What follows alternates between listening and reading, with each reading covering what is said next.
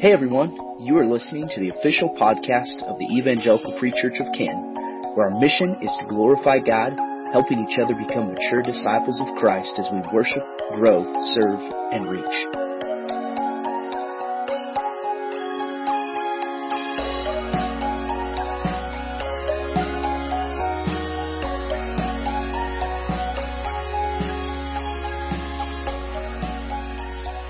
Take your Bibles and open up to Matthew chapter 5. Matthew chapter 5. Okay? And uh, we are continuing this teaching series that we call What Did Jesus Say? And we've got a couple more weeks in this and uh, a little pre, a little preview too. Um, after this series, so we've got two more weeks after today, and after this series, we're actually going to be looking through scripture and doing a series called uh, The Last Days. Okay? And uh, this is not a series on the end times, clarify, it's a series on the last days. Specifically, what does the Bible teach us about what to expect leading up to the end times? Alright? So look forward to that. I'm really excited to dive into that study with you. And uh, that will be starting here in about three weeks.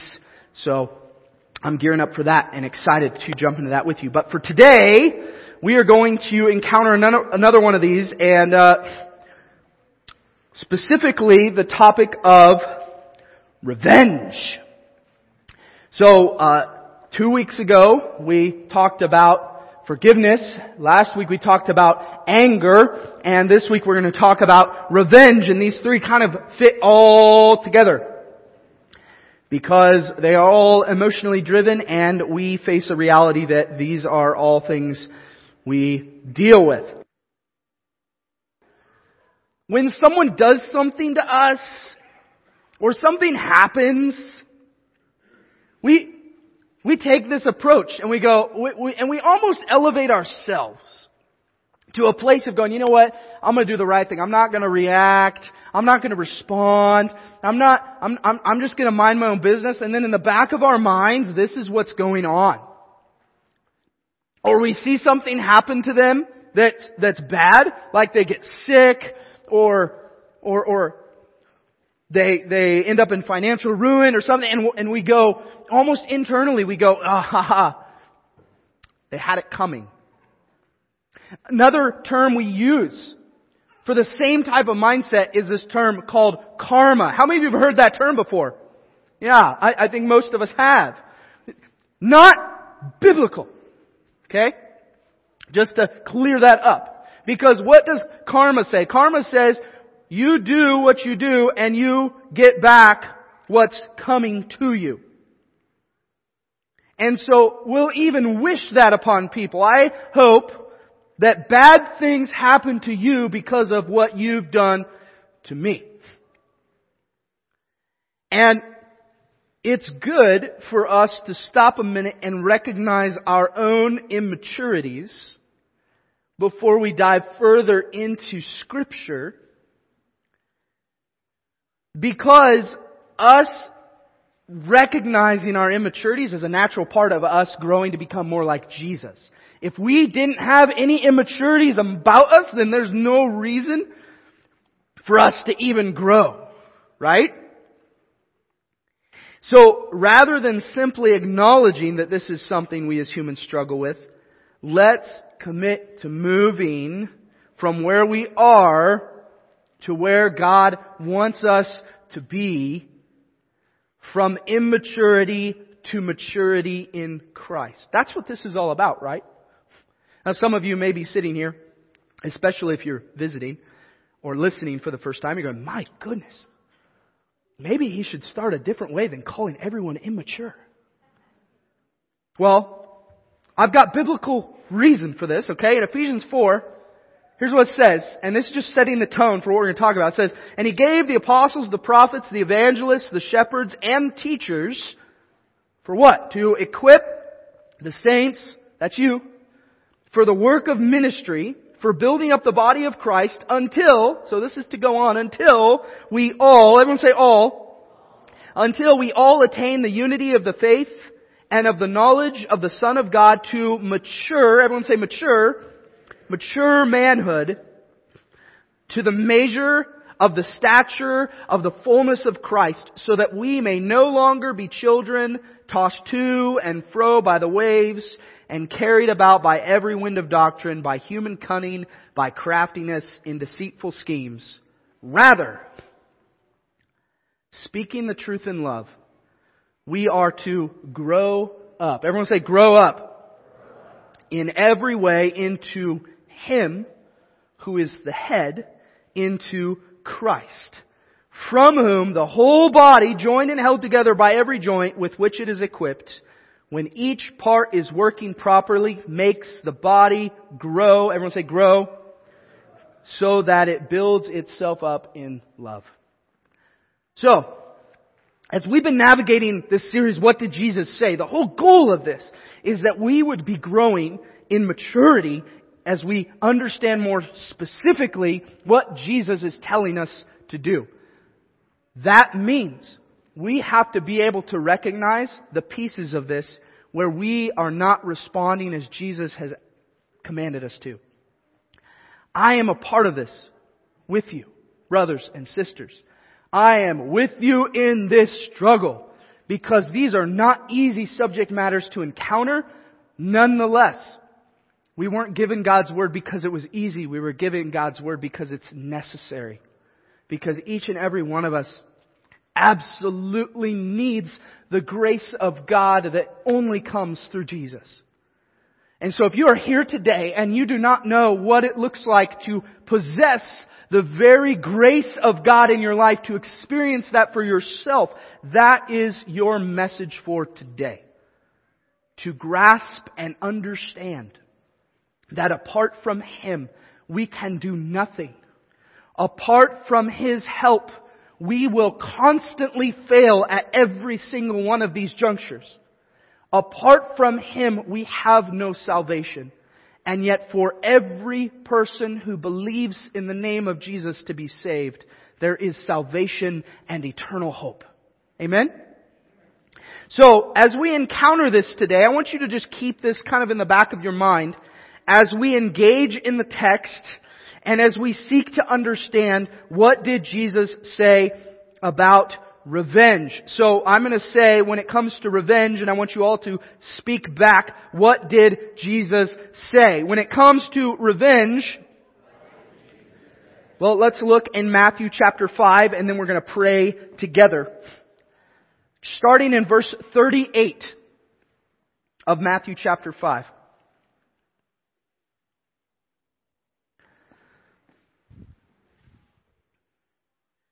It says, You have heard that it was said, an eye for an eye, a tooth for a tooth. But I say to you, do not resist the one who is evil. But if anyone slaps you on the right cheek, turn to him the other also. and if anyone would sue you and take your tunic, let him have your cloak as well. And if anyone forces you to go one mile, go with him two miles. Give to the one who begs from you and do not refuse the one who would borrow from you. Father, as we engage in this, may you open our eyes, may you bring clarity, may you rid us of wrongful interpretation and understanding of this, that you would make us more like your Son and less like ourselves, that we would be able to faithfully carry out all that you've called us to as your church. Pray this all in the powerful name of Jesus. Amen. Now, one of the first things we should see here in chap- in verse 38 is it says, you have heard that it was said. And as you remember from our time in Galatians, there should be a question we ask when we read this. What is the question we should ask? Where does it say this? Where in the Bible does it say this? Now, Jesus here is speaking to his disciples during what we call the Sermon on the Mount, and as he's speaking to them, he goes through these six affirmations where he identifies something they would have known from the past and then brings about a new reality for them in the present. And so these three passages specifically speak to what he just referred to when he said, You have heard that it was said, an eye for an eye, and a tooth for a tooth. Exodus 21 specifically says, in reference to the harming of a woman who's pregnant, it says, if there is harm, then you shall pay life for life, eye for eye, tooth for tooth. Whatever injury he has given a person shall be given to him. Leviticus 24 says, whoever takes a human life shall surely be put to death. Whoever takes an animal's life shall make it good, life for life. If anyone injures his neighbor as he has done, it shall be done to him. Fracture for fracture, eye for eye, tooth for tooth. Whatever injury he has given a person shall be given to him. Now, understand that this is rooted in the Old Testament law. Everyone say law. And God established the Old Testament law for purposes of right judgment and justice amongst His people, His chosen people, the nation of Israel. Backstory on that. The nation of Israel is really the descendants of a guy named Jacob who God renamed Israel. He had 12 sons. Those 12 sons make up the 12 tribes of Israel. God establishes order and structure with His chosen people, the nation of Israel, in the Old Testament when He brings them out of Egypt, which is why we call it the book of Exodus. They exited. And so the most common of those rootings of the law is in Exodus 20 when we have the establishment of the Ten Commandments. And it didn't stop there. That's a general overview, but God got a whole lot more specific in the books to follow so that the people knew how to govern according to God's plan. So this would have been common knowledge. The people would have known this. So what's the problem? The problem is that regardless of where mankind is, we make God in our image rather than recognizing that we are made in His. And so what happened, all the way back in the Old Testament we saw this, is mankind takes what God has established and makes it his own. And starts adapting and changing and shifting so that it fits man's model rather than God's design. And so that's exactly what the Pharisees were most well known for. The Pharisees is this group of guys who were really the religious leaders of their day. And Jesus had the most negative rub-ins with the Pharisees because they were so focused on the law that they completely missed the point. Ultimately, that the law was put in place to drive God's people back to Him as ruler and king rather than themselves. And Jesus comes into the picture, and one of the things we see specifically from Jesus is in Matthew chapter 5, he says that I have not come to abolish or get rid of the law. I have come to fulfill the law. That's in Matthew chapter 5 verse 17. Jesus himself says this. Why does he preface that? Because as he's navigating these teachings, there's people who are going, Jesus, you are completely abolishing the law that was established. You're calling yourself, yourself the Son of God. God gave us this law. Why are you abolishing it? He's not. In Christ, the very law that was established in the Old Testament is fulfilled. Right relationship with God the Father is fulfilled in Christ. Praise the Lord for that. Because apart from Jesus, we would still be stuck in the structure of the Old Testament law. Now, here's, here's what we like to do, church. How many of you have seen a document that has a, like a simple statement and then it has a little star asterisk in the corner? Right? How many of you seen that? Right? And it just keeps adding to it. We love to do this with rules.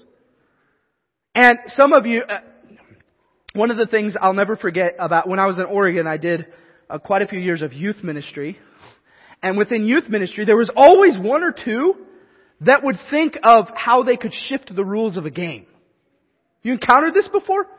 And so you explain the game and then you get into it and they totally cheat. And then you come to them and you say, well, what are you doing? And they go, well, you didn't say I couldn't do this. Really?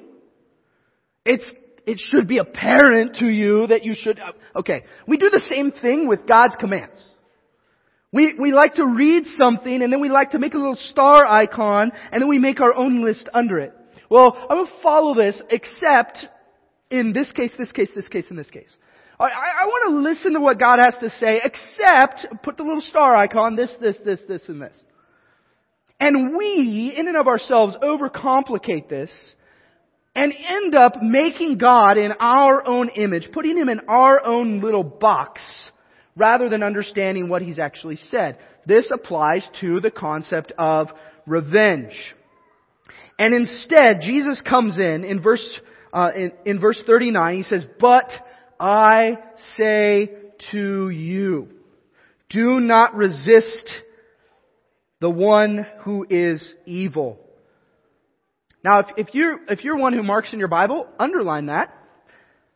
Do not resist the one who is evil. Jesus, what in the world are you talking about? What is this business?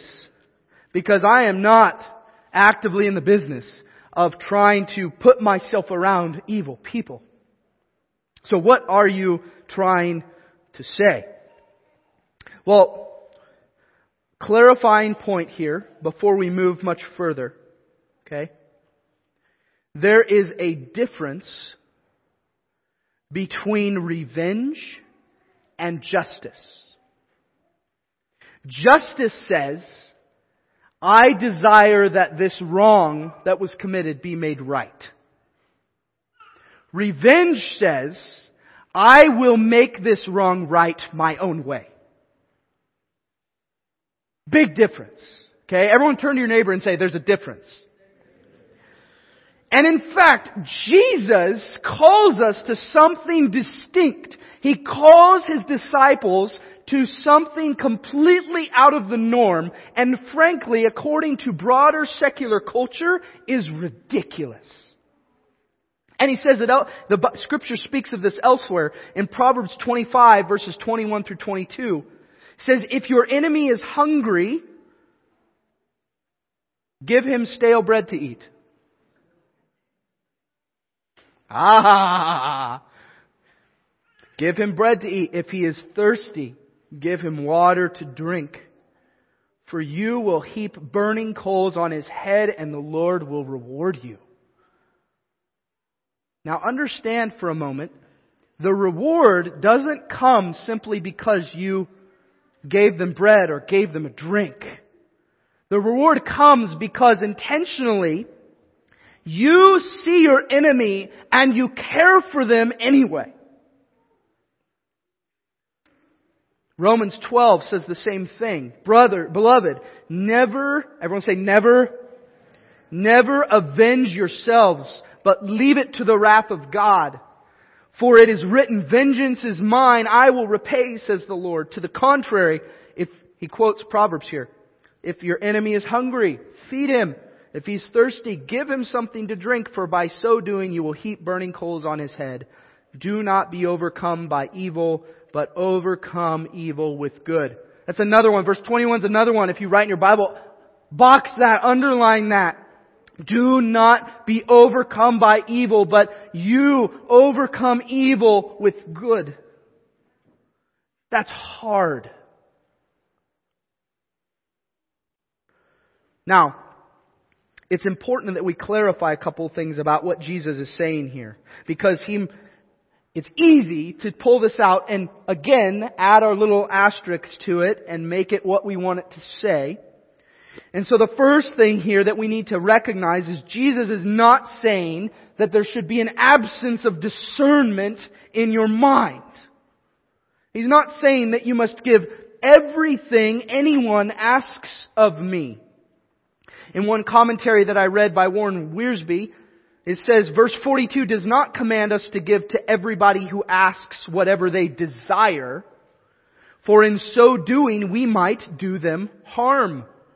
We must give them what they need the most and not what they want the most.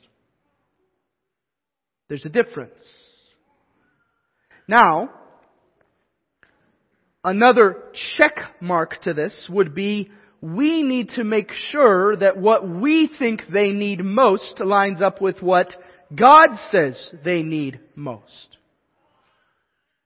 And there's some clarity in each of these areas. In Proverbs, it makes it clear. If people come to you, Proverbs chapter 1 talks about this. If someone comes to you and says, hey, let's w- lie in wait and murder this person over here. No! I'm not gonna do that.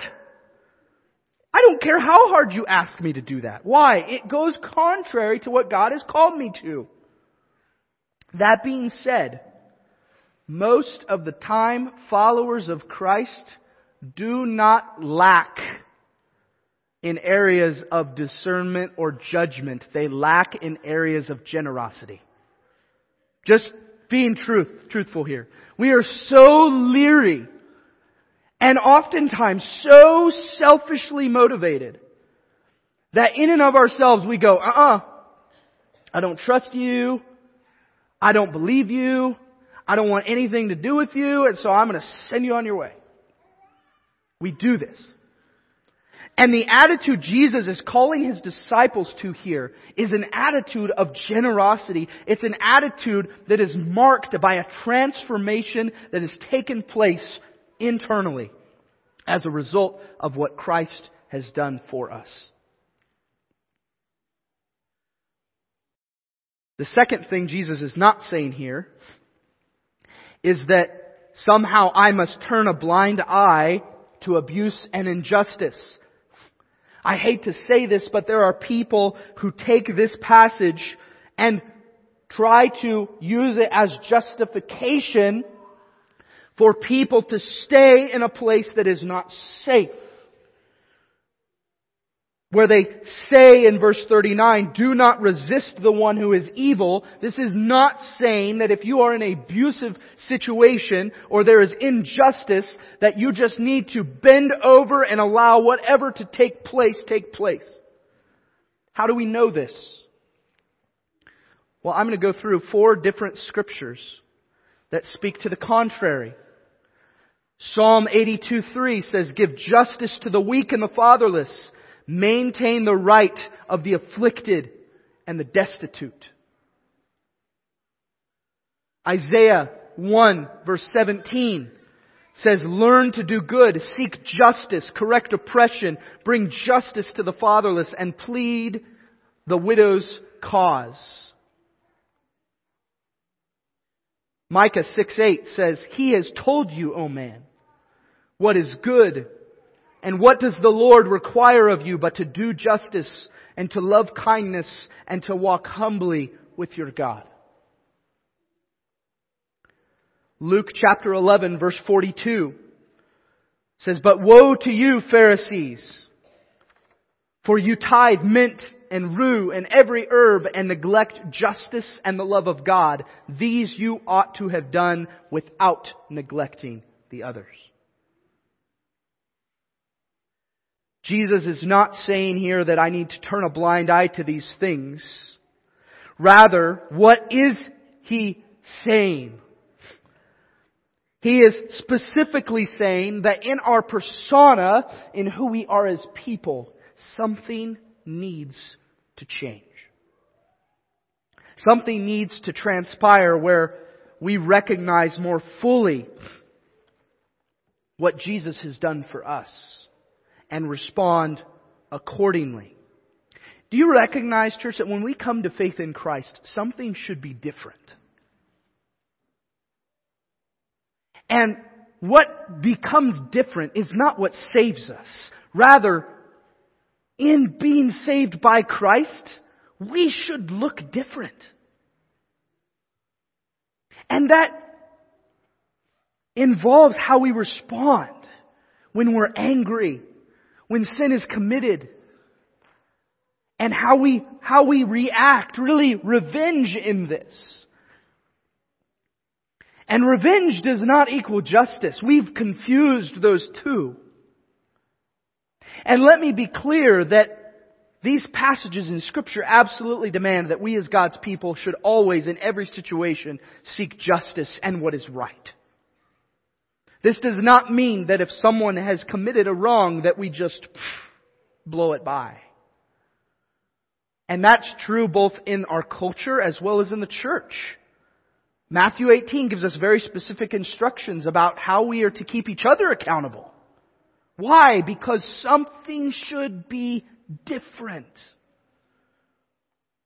what's not different? Karma is not different. Wishing wrong upon someone who's wronged me, that's not different. Why? Because everyone I engage with outside of the church feels the same way. Man, they treated you wrong. You treat them wrong. And yet in Jesus, I want you to stop and think about what that would look like if Jesus treated us the same way. If our salvation was dependent on how well we could walk as followers of Jesus, would any of us be saved? The clear answer would be no. Because I more than likely choose my flesh over anything else. How do we know something needs to be different? 1 John chapter 2 says, By this we know that we are in Him. Whoever says he abides in Him ought to walk in the same way in which He walked. Everyone say same. The same way in which He walked. If I say I abide in Christ, but I don't seek to walk the same way He walked, something needs to change.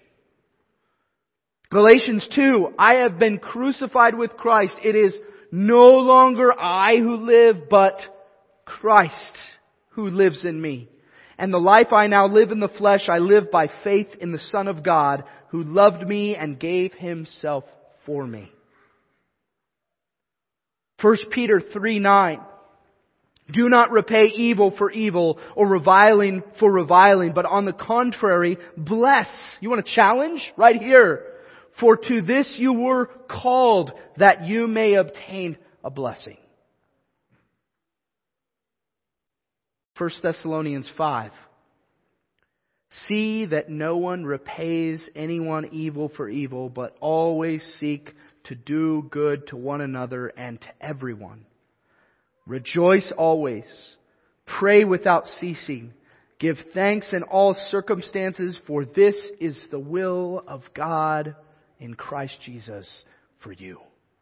If you ever want an answer, a very direct answer to what the will of God is for you, right here. 1 Thessalonians 5. Powerful, powerful instance of what God's will is for His people. Here is where we need to land, church. The promise of our Savior is that we don't need to seek revenge. Why? Because God will fight for you.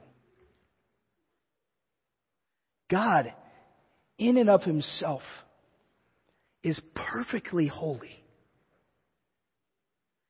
is infinitely perfect and is just.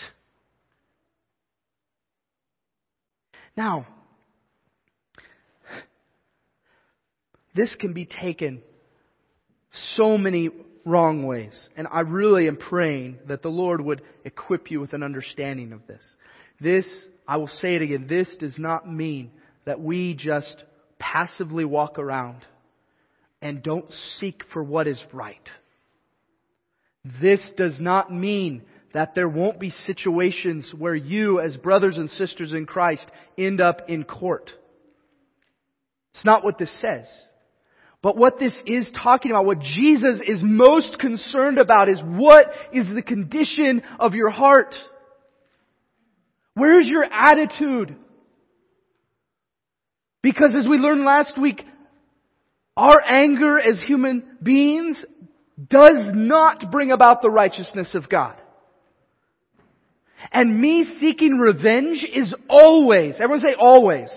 It is always rooted in anger. Always. And my revenge is always, everyone say always. It is always emotionally driven. And emotions are not bad unless they are in control. And so often we can elevate our emotional feelings over the truths of what God has called us to. And He has called us to something different. He's called us to respond and react in a way that when people look at our lives, they see the bride of Christ. They see Jesus Himself indwelling the person rather than their flesh. And we know from Galatians there's this war going on back and forth, back and forth, where my flesh and my spirit, the Spirit of God is tugging back and forth, and I get to choose which one I feed. And the question we need to ask is when I respond, when I'm wronged, when someone demands something of me that isn't fair, when I'm in a situation like that, who do people see? Do they see my flesh or do they see my Savior? And my goodness, church, I can attest to multiple times in my life where someone wronged me and my instinct was to be so angry and to get back at them passive aggressively, however it might be possible. Or just maybe to write them off. You know what? I don't even, I don't need you. I don't need you in my life anymore.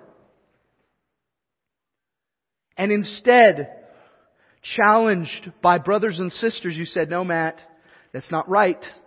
And I go, but, but, but you don't understand. No, Matt, it's not right. And so you reach out and you love on them, even if it's not reciprocated. And just as Romans 12 and Proverbs say, you heap burning coals. And that is not, alright, clarification guys, that does not mean you heap literal burning coals at them. That goes back to the problem, okay? We're not gonna light some stuff on fire and throw it at people. It's not what we're doing, okay? You can't go home and take a coal out of your fireplace and put it under your spouse's chair at lunch. Don't do that. Okay? Don't do that. But instead, when a wrong is committed against me, when I feel I have the right to make them pay, choose what Jesus has called us to first. And allow Him to bring about justice. Allow Him to bring the wrongs to light. Allow Him to fight for you. And you know what this takes? Here's how we apply this. We remain faithful to remind ourselves of the gospel the good news. We remain faithful to remind each other that apart from Christ, we have nothing. We remain faithful to speak out against injustice and wrongdoing. And we remain faithful to not take matters of revenge into our own hands, but to allow God to bring about justice. This has more to do within here than it has to do without here. Because if I fix my eyes on revenge, I am no longer fixing my eyes on Jesus. We have a choice to make. And we have to walk faithfully in it day after day.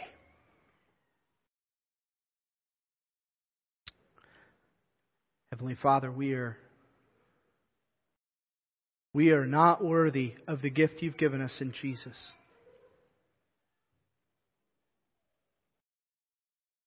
Father, the grace you have shown us, the unearned favor you have given to us. May you use that to motivate us to live and walk as followers of Christ. God, I pray for my brothers and sisters here who are struggling because wrong has been done to them.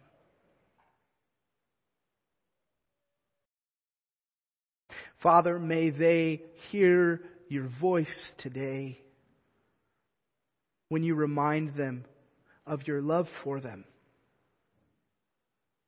and your promise to bring about that which is right and truly just. Father, I pray for those all over the world who suffer injustice on so many different levels. God, we believe that you are a God who will leave none of this undone. But I pray that you would help us to not only speak out against those injustices, but to ultimately pray for and long for the salvation and transformation of our enemies. God, that you would establish us in a way that goes contrary to the culture around us in recognition that you've called us to something different. May we be a people marked by your love, motivated by your grace. Unify us and remind us of this hope, I pray, in Jesus' name.